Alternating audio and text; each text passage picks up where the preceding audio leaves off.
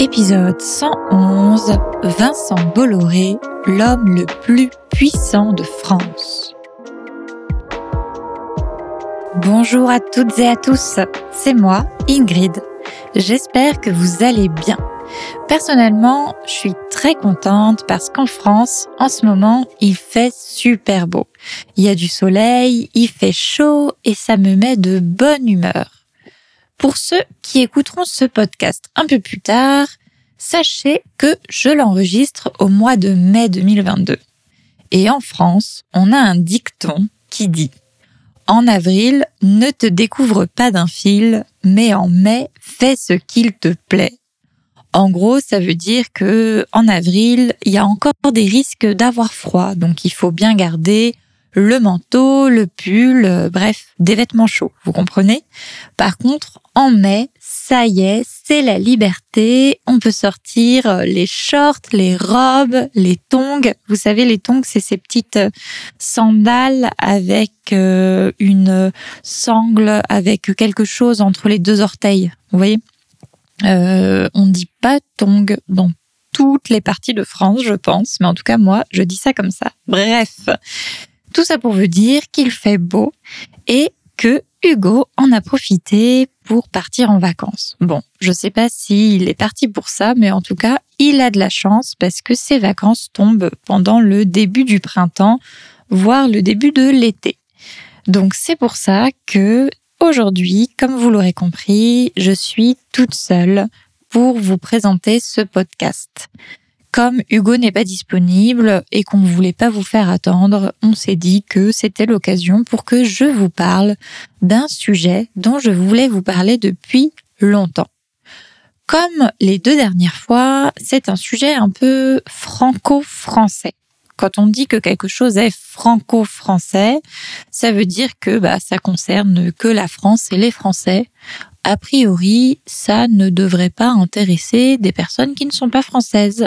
Mais vous, c'est différent parce que je sais que vous êtes très intéressé par l'actualité et la société française. Alors aujourd'hui, je vais vous parler de celui que j'appelle l'homme le plus puissant de France. Pas de panique, je vais pas encore parler du nouveau président de la République. Hein. On a déjà beaucoup parlé euh, des élections présidentielles avec Hugo, donc je vous je vais vous changer un peu de, sujet. Non, je vais vous parler plutôt d'un monsieur qui s'appelle Vincent Bolloré. Vincent Bolloré, c'est une des plus grandes fortunes de France. Il est à la tête d'une multinationale qui s'appelle le groupe Bolloré. Mais si je dis qu'il est puissant, alors c'est pas seulement parce qu'il est riche, c'est plutôt parce que c'est un grand propriétaire de médias. Il est propriétaire de chaînes de télévision, de radio, de journaux et puis même euh, de maisons d'édition, etc. Je vous en dirai plus tout à l'heure. Et surtout, il est puissant parce qu'il utilise ses médias pour faire passer des messages politiques. En effet, Vincent Bolloré est un catholique conservateur qui a des idées bien arrêtées sur la société française. Alors avoir une idée arrêtée, ça veut dire qu'on a une opinion très marquée et que personne ne peut nous faire changer d'avis. En l'occurrence, la vision de Vincent Bolloré pour la France, c'est en gros la même que celle d'Éric Zemmour, son protégé. Il défend l'idée que la France devrait retrouver ses racines chrétiennes. Oui, J'avoue, en dernière partie de cet épisode, on parlera quand même des élections présidentielles, puisque c'est impossible de parler de Vincent Bolloré sans parler de son soutien à Éric Zemmour. Éric Zemmour, vous savez, je crois qu'on vous a parlé, mais un petit peu de lui dans l'épisode 108 avec Hugo. Et donc, euh, il était candidat de l'extrême droite aux élections présidentielles. On parlera de lui tout à l'heure, plutôt à la fin du podcast. Donc, avant, il faut qu'on fasse euh, déjà le bilan sur qui est Vincent Bolloré. Alors, dans une première partie, je vais vous expliquer d'où vient sa fortune, comment il a réussi à gagner autant d'argent et donc à acquérir du pouvoir économique. Et dans une deuxième partie, je vous parlerai plus des médias qu'il possède. Et enfin, à la fin, on parlera de ses idées et de comment il a essayé d'influencer, il essaye toujours d'influencer la politique française. Euh, n'hésitez pas à commenter, je vous le dis maintenant, je sais pas trop à quel rythme parler. Hein. vous m'avez parfois dit que je parlais beaucoup trop lentement et puis parfois le contraire, je sais pas, je fais des efforts, mais euh, n'hésitez pas à continuer à commenter, ça peut m'aider à améliorer pour les prochaines fois. Voilà. Et bah c'est parti, on commence.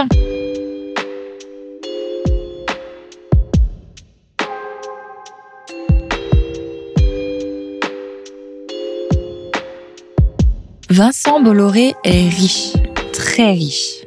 Il fait partie des 15 premières fortunes de France.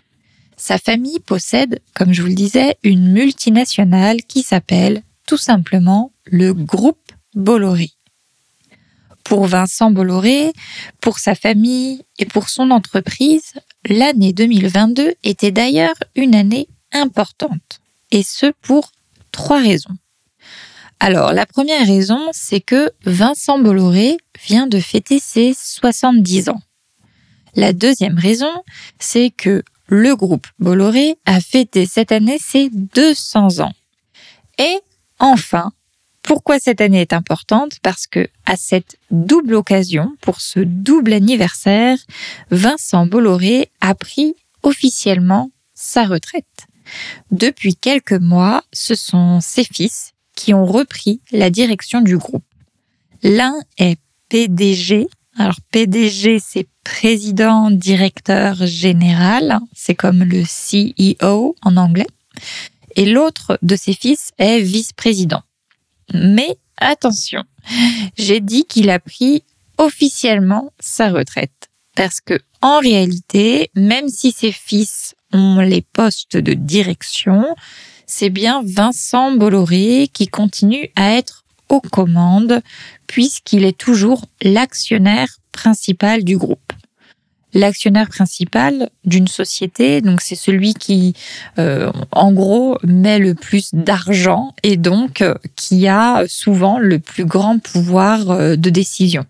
D'ailleurs, souvent, l'actionnaire a un vote plus, enfin, plus on a d'actions dans une entreprise, plus on a un pouvoir de vote au conseil d'administration. Bon, c'est schématique ce que je dis, mais en gros, Vincent Bolloré, c'est toujours lui, le big boss de l'entreprise, c'est lui qui est au sommet de la pyramide financière, c'est le patriarche, et puis, a priori, dans la famille, personne ne s'oppose à son pouvoir, et c'est plutôt logique, parce que concrètement, si la famille est aussi riche aujourd'hui, eh bien c'est grâce à lui. Pour comprendre le rôle qu'il a joué dans l'enrichissement de sa famille, il faut revenir dans le passé.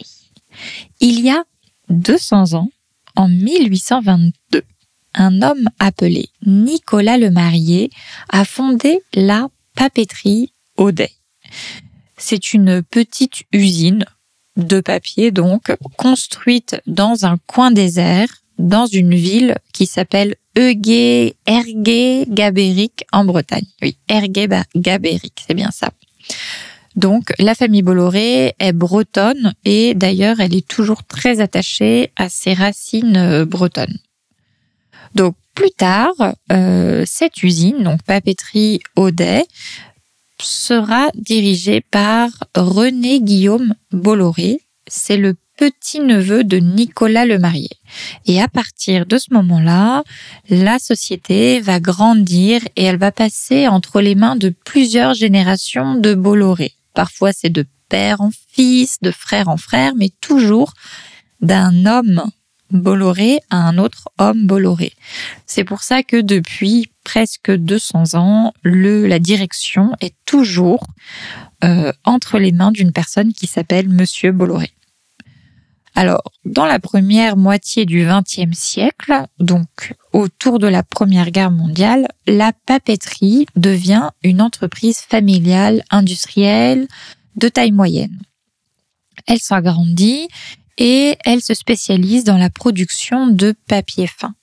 Le papier fin, c'est le type de papier qui est utilisé par exemple pour les sachets de thé ou encore pour les feuilles de papier à rouler des cigarettes. D'ailleurs, peut-être que vous avez déjà vu euh, cette marque qui s'appelle OCB. C'est une marque de, de, de feuilles à, à rouler des cigarettes. Eh bien, le B de OCB, c'est pour Bolloré. Ça a été euh, lancé par cette famille. Depuis, la marque a été revendue à une autre euh, multinationale, mais pendant longtemps, les feuilles de papier OCB, c'était le produit phare du groupe. Dans les années 70, quand le père de Vincent Bolloré est aux commandes, l'entreprise bat de l'aile. Battre de l'aile, ça c'est une bonne expression, ça veut dire ne pas aller très bien, ne plus fonctionner correctement. C'est une métaphore en fait. Ça, veut, ça fait référence à un oiseau qui aurait plus qu'une seule aile euh, pour euh, pour avancer. C'est une expression qu'on peut utiliser dans plusieurs contextes. Par exemple, c'est beaucoup utilisé pour euh, des couples. Un couple qui bat de l'aile, c'est un couple bah, qui fonctionne plus très bien, qui aurait besoin d'une petite thérapie de couple. Bref, donc j'étais dans les années 70 avec Michel. Michel, le père de Vincent, il est ruiné et il perd presque l'entreprise. C'est là que Vincent Bolloré intervient. En 1981, il prend la direction de la boîte avec son frère Michel Yves. Michel Yves, il est ingénieur, donc lui, il s'occupera de la partie industrielle. Vincent, lui, il va s'occuper de redresser les finances de la société. À ce moment-là, même s'il est encore jeune, il a de l'expérience dans le domaine bancaire et financier. Il est diplômé en droit des affaires et il utilise donc ses connaissances en finance pour sauver l'entreprise. Et, eh ben, je vous le donne en mille, ça fonctionne. En 1987, à 35 ans, Vincent Bolloré reçoit le prix du manager de l'année par le Nouvel Économiste et il sera surnommé le petit prince du cash flow. Bon, euh, j'avoue que je sais pas très bien expliquer ce que c'est cash flow, mais en gros, il était très doué pour faire fructifier l'argent.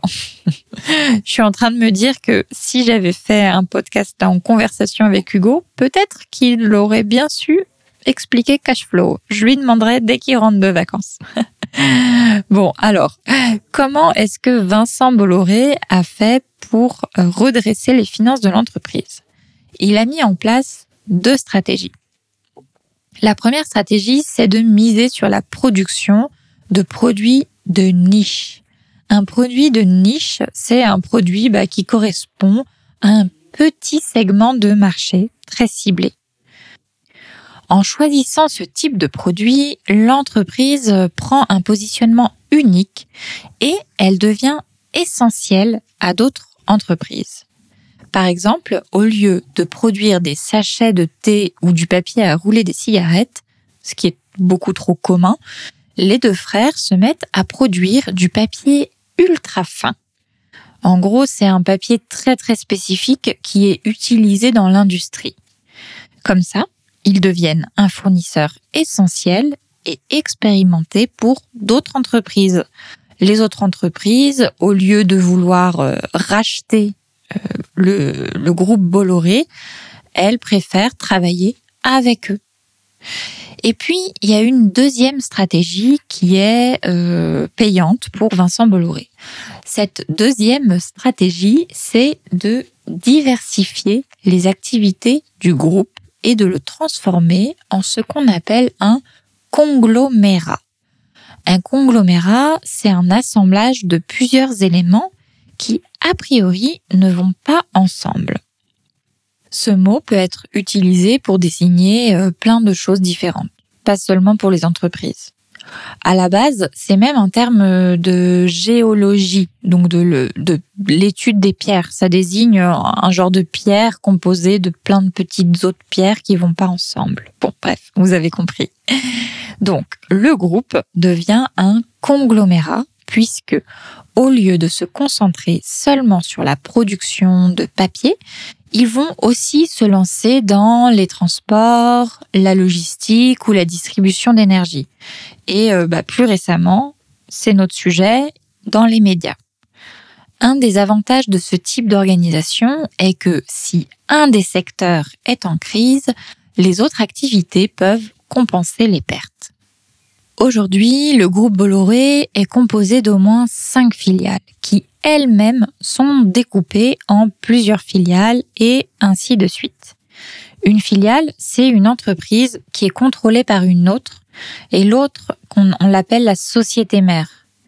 C'est un peu comme un arbre généalogique, mais euh, d'une entreprise. Le contrôle se fait à travers des actions. Et ça fait finalement un genre de millefeuille financier, dans lequel il est parfois compliqué de se retrouver. Un millefeuille, vous savez, c'est une pâtisserie faite avec plein de couches de pâte feuilletée. En France, on utilise souvent ce mot comme métaphore pour une organisation complexe. On parle euh, parfois de millefeuille administratif ou de millefeuille territorial. Par exemple, quand euh, François Hollande, il me semble, a fait une réforme des régions, euh, c'était l'objectif, c'était de simplifier ce qu'on appelait le millefeuille territorial. Donc, quand on regarde de près ce millefeuille financier du groupe Bolloré, on voit bien que comme je vous le disais tout à l'heure, c'est clairement Vincent qui a le pouvoir décisionnaire dans tous les domaines. Et c'est important de se rendre compte de ça parce que récemment, le groupe Bolloré, je vous le disais, a commencé à investir dans un nouveau domaine, celui des médias. Et euh, peu importe que les médias ne rapportent pas toujours d'argent, en général, ça en fait perdre même, puisque les finances du groupe s'équilibrent grâce à d'autres secteurs. Donc, le choix d'investir dans les médias, c'est une démarche plutôt personnelle qui a commencé il y a un peu moins de 20 ans. Je vous explique maintenant tout ça.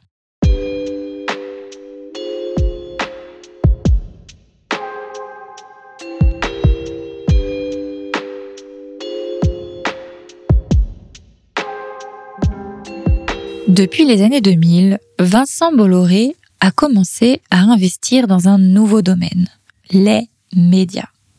Il a fait son trou dans ce secteur de manière très progressive. Au début, d'ailleurs, il n'était pas vraiment pris au sérieux et ça lui a permis d'avancer discrètement sans que l'opinion publique ne se méfie. Ah oui, Faire son trou, euh, ça veut dire s'installer, trouver sa place. C'est une expression qui fait référence aux animaux quand euh, ils creusent leur terrier en faisant un trou dans la terre. C'est par exemple euh, les lapins ou les taupes qui font ça. Donc, je disais que au début, Vincent Bolloré, il n'était pas pris au sérieux quand il s'est lancé dans les médias. Il n'a pas vraiment inquiété normal puisque euh, sa première chaîne de télévision c'était euh, Direct 8 et franchement elle était un petit peu ridicule. C'était en 2005 au tout début de la TNT, la télévision numérique terrestre. J'imagine que vous connaissez, vous avez eu ça aussi dans vos pays. Il y a eu un moment donc en France, c'était en 2005. Je crois que c'était dans toute l'Europe d'ailleurs que c'était en 2005.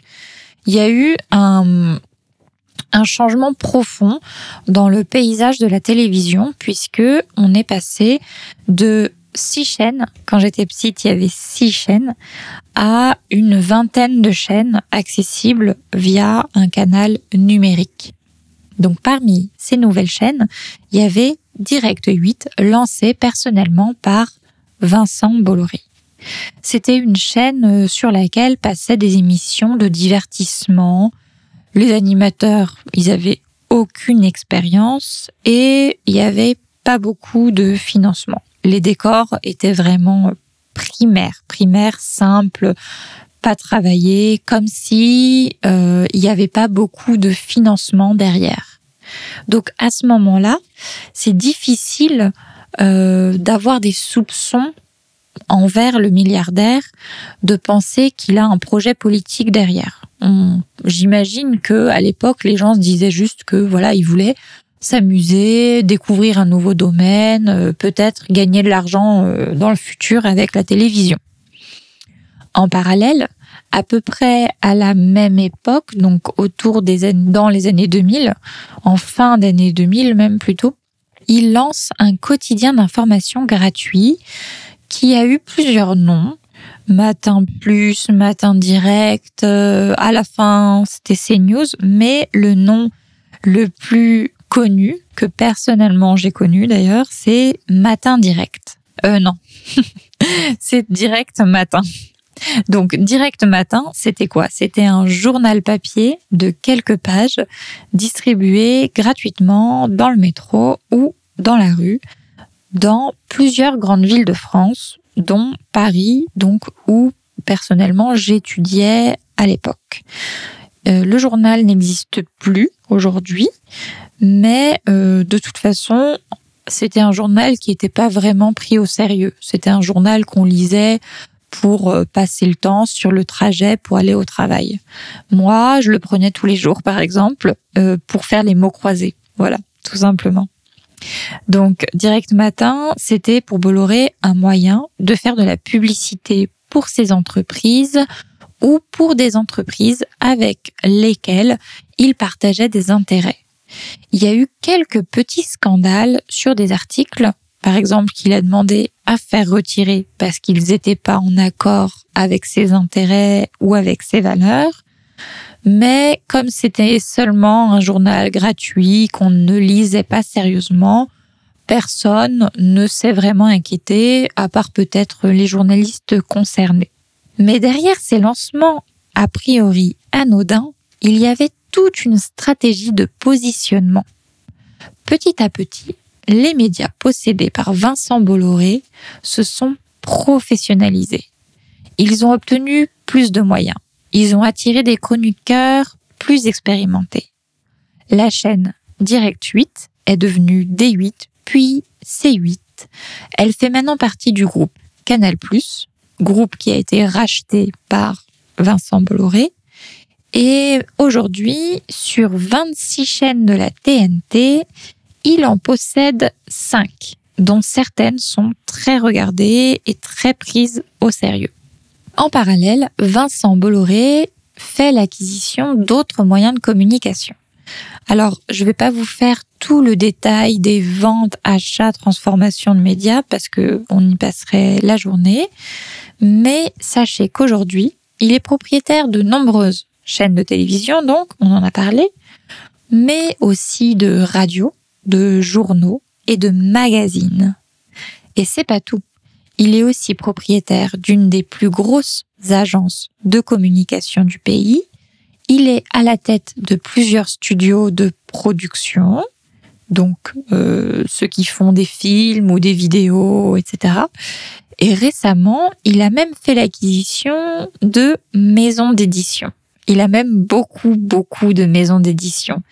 Euh, les maisons d'édition, ce sont les entreprises qui sélectionnent et publient des livres, puis qui s'occupent de leur publicité. Si vous avez acheté un livre en français il y a pas longtemps, il y a de grandes chances que Vincent Bolloré possède la maison d'édition qui l'a publié. En particulier si c'est un livre d'éducation, par exemple, pour apprendre la langue française. Bien sûr, pour devenir aussi puissant, dans le monde des médias, euh, Vincent Bolloré, il l'a joué malin. Il a pris progressivement des parts dans certaines sociétés, il a racheté des entreprises quand elles étaient au bord de la faillite. Et d'ailleurs, aujourd'hui, euh, c'est pas évident de trouver une liste des médias contrôlés par Vincent Bolloré. Justement à cause de ce millefeuille financier. On peut pas voir directement à ah, tel média, c'est Bolloré qui le contrôle. Non, il faut remonter. Tel média, c'est euh, cette société qui est actionnaire principal. Cette société appartient au groupe Bolloré, etc., etc. Souvent, pour comprendre qui est aux commandes, il faut étudier de très près l'organigramme d'une entreprise. Et je vais vous donner un exemple très précis. Donc, au sein du groupe Bolloré, il y a une filiale qui s'appelle Vivendi. Vivendi, c'est la filiale qui euh, possède tous les médias. C'est la filiale média du groupe Bolloré. Donc, il y a une entreprise qui s'appelle Lagardère. Lagardère, c'est un conglomérat. On a déjà appris ce mot. Donc, c'est un conglomérat dirigé par un milliardaire qui s'appelle Arnaud Lagardère. Cette entreprise possède plusieurs filiales, dont une dans la presse et une dans l'édition. Il y a la filiale Lagardère News, qui comprend trois radios et deux journaux, et il y a la filiale Lagardère Publishing, qui comprend plein plein de maisons d'édition. Bref, c'est une entreprise qui est importante dans le monde de l'information. A priori, on peut penser que Arnaud Lagardère a le pouvoir dans ce conglomérat. C'est lui qui dirige l'entreprise, l'entreprise porte son nom, ce serait assez logique. Mais si on y regarde de plus près, c'est en fait Vivendi qui possède la majorité des actions de Lagardère.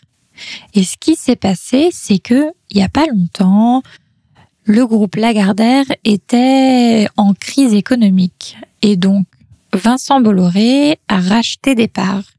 Et depuis, petit à petit, Vincent Bolloré, avec euh, des amis qui sont aussi actionnaires ou qui ont des intérêts dans ce groupe, fait en sorte d'avoir de plus en plus de pouvoir et d'évincer, de mettre de côté Arnaud Lagardère.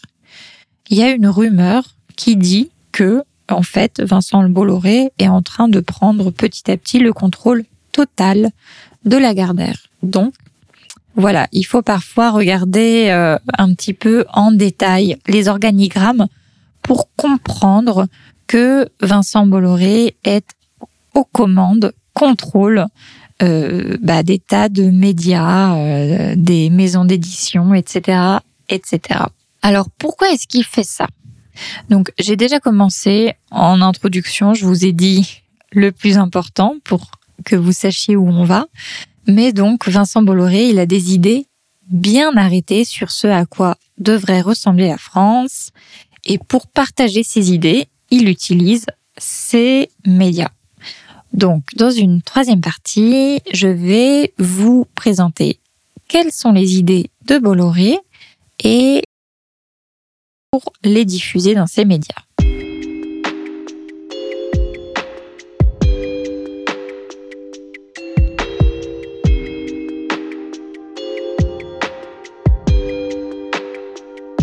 On dit souvent que les médias représentent un quatrième pouvoir. Il y a le pouvoir exécutif. En France, c'est le président de la République qui le détient, qui le possède. Il y a ensuite le pouvoir législatif. En France, il appartient par exemple aux députés. Et puis, il y a le troisième pouvoir qui est le pouvoir judiciaire, celui des juges qui rendent la justice. Enfin, on dit souvent qu'à ces trois pouvoirs officiels s'ajoute le pouvoir de la presse, le pouvoir des médias, de l'information. Et oui, parce que la presse représente en théorie les citoyens et les journalistes exercent au nom des citoyens une forme de contrôle des trois autres pouvoirs. Cependant, pour que ce quatrième pouvoir fonctionne, il faut que deux conditions soient réunies. La première condition, c'est qu'il existe une pluralité des médias. Ça veut dire que plus il y a de journaux, de radios, de chaînes de télé, etc., etc., plus la presse a du pouvoir. Pourquoi? Parce que ça permet de multiplier les points de vue et d'éviter qu'on parle toujours des mêmes sujets. La deuxième condition pour que la presse soit un quatrième pouvoir, c'est son indépendance. En particulier son indépendance vis-à-vis des puissances financières. Et oui, le plus grand ennemi du journalisme, c'est le patron de presse qui met son nez dans les copies des journalistes. Alors, Certains journaux ont des financements divers et ne dépendent pas d'une seule personne ou d'une seule famille, mais d'autres, en revanche, sont très dépendants. Par exemple, le journal Les Échos appartient à la famille Arnaud, qui possède aussi Dior ou Louis Vuitton. Le Figaro appartient à la famille Dassault, un fabricant d'armes. Ou encore, la chaîne de télévision BFM TV appartient à Patrick Drahi, patron de l'opérateur téléphonique SFR. Bref, c'est problématique parce que ces milliardaires ont a priori le pouvoir de décider de certains détails qui vont être publiés. Ils peuvent euh, interdire ou faire pression pour que certaines choses ne soient pas publiées, ne soient pas diffusées.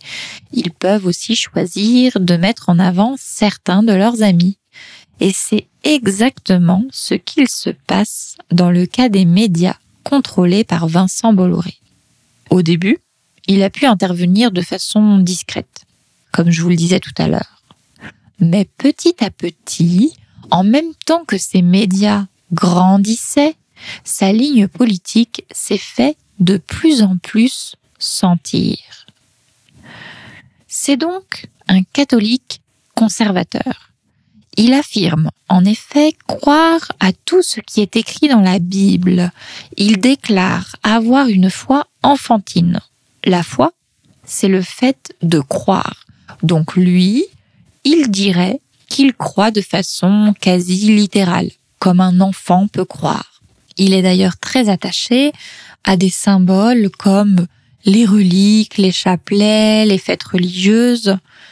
Il paraîtrait qu'il a toujours des images de saints dans son portefeuille et qu'il a toujours aussi un médaillon religieux autour du cou.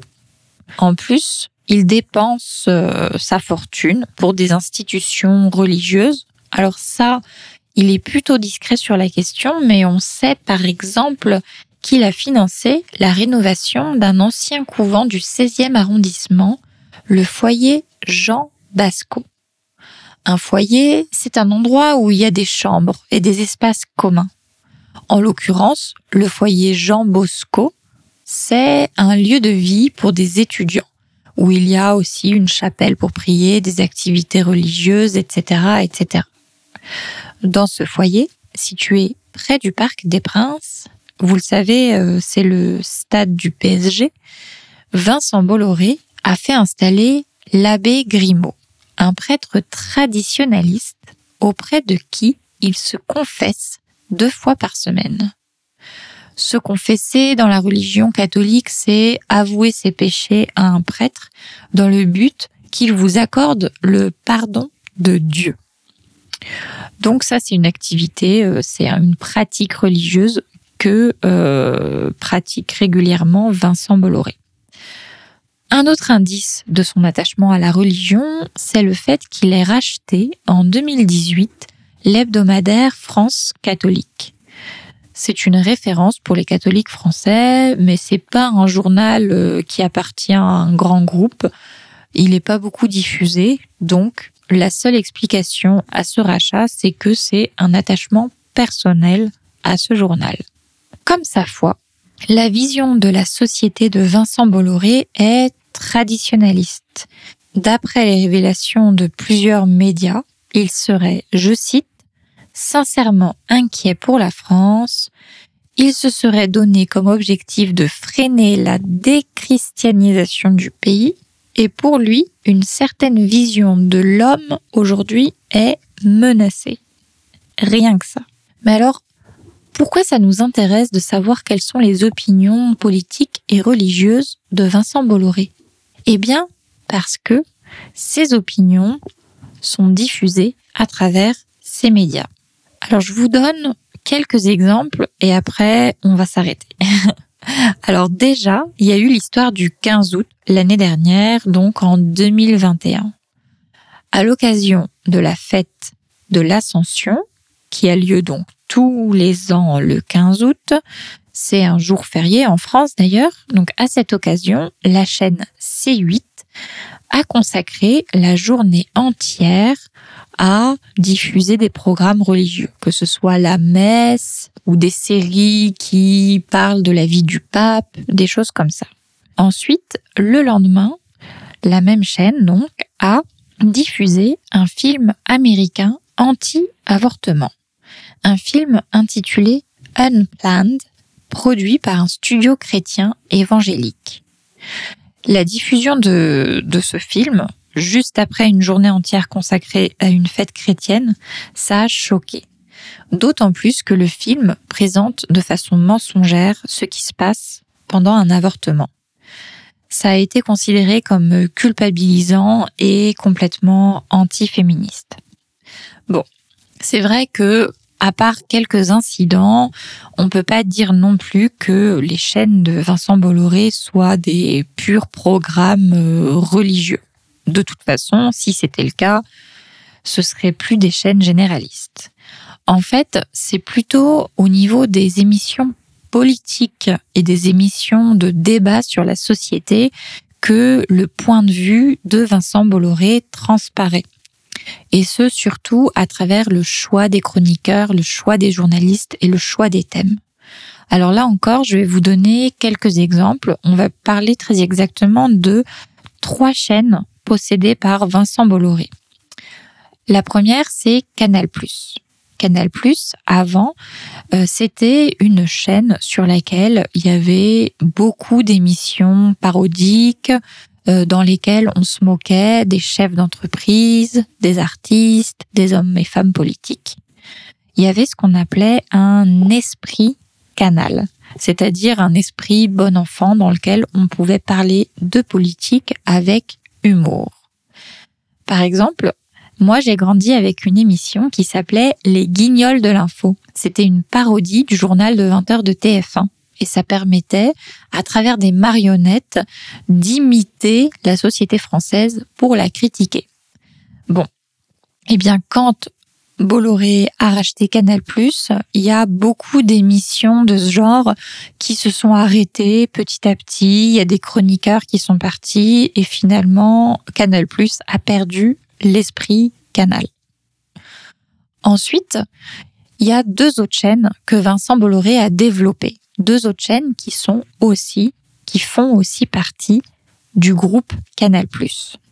Alors d'abord, il y a CNews. CNews, c'est une chaîne d'information en continu euh, et elle a comme particularité d'avoir été euh, la chaîne qui a, on peut dire, propulsé Éric Zemmour en politique. Les journalistes et chroniqueurs de CNews ne cachent pas le fait qu'ils partagent aussi l'idée que la France doit réaffirmer ses racines chrétiennes. Les sujets abordés sont souvent des sujets comme l'islamisme, le voile, l'insécurité, la fraude aux allocations, etc. Vous voyez le genre de sujet. Sur cette chaîne, les chroniqueurs et journalistes n'hésitent pas à utiliser des termes comme islamo-gauchisme ou wokisme. Le wokisme, Hugo vous en a parlé dans l'épisode 106. C'était euh, donc il vous expliquait quel est ce concept qui n'a pas vraiment de définition. Bref, donc il y a plein de, chroniqueurs qui ont ces idées-là et il y a eu un tournant particulier en octobre 2019. En octobre 2019, Vincent Bolloré a rencontré Éric Zemmour et il lui a demandé personnellement de rejoindre sa chaîne. À partir de ce moment-là, Éric Zemmour a eu une émission télé pour lui euh, dans laquelle il pouvait débattre tous les jours de tous les sujets qu'il voulait avec d'autres chroniqueurs qui étaient également présents.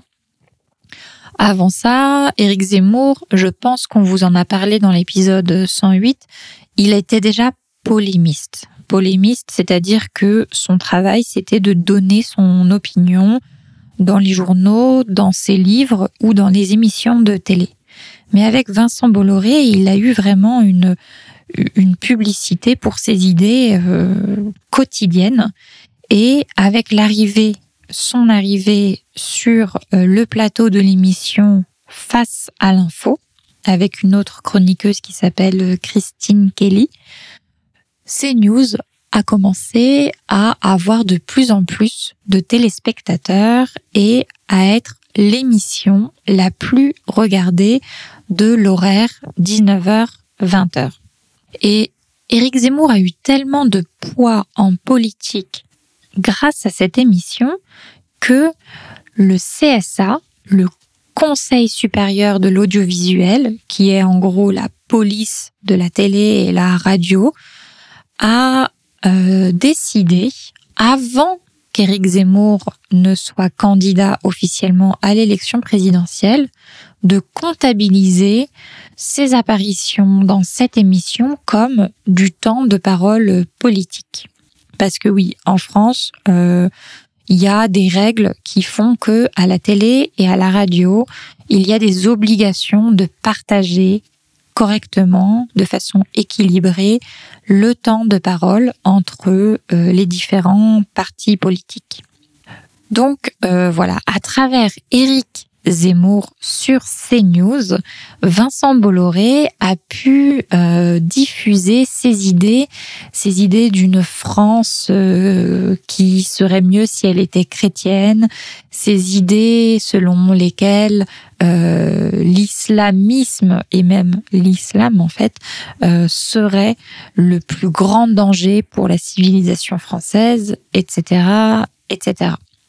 Alors on ne peut pas affirmer à 100% que Éric Zemmour était le candidat préféré de Vincent Bolloré, euh, mais en tout cas, c'était euh, un bon moyen pour lui de faire peser ses idées dans le débat politique, de faire en sorte que les débats politiques soient orientés sur ces sujets qui lui tiennent à cœur.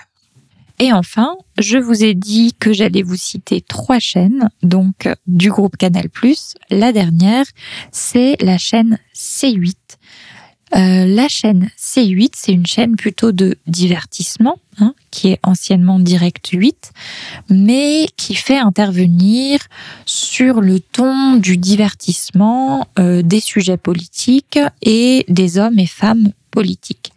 Et c'est surtout à travers l'émission Touche pas à mon poste et d'autres émissions animées par le chroniqueur qui s'appelle Cyril Hanouna que euh, C8 a pu aussi peser dans le débat politique.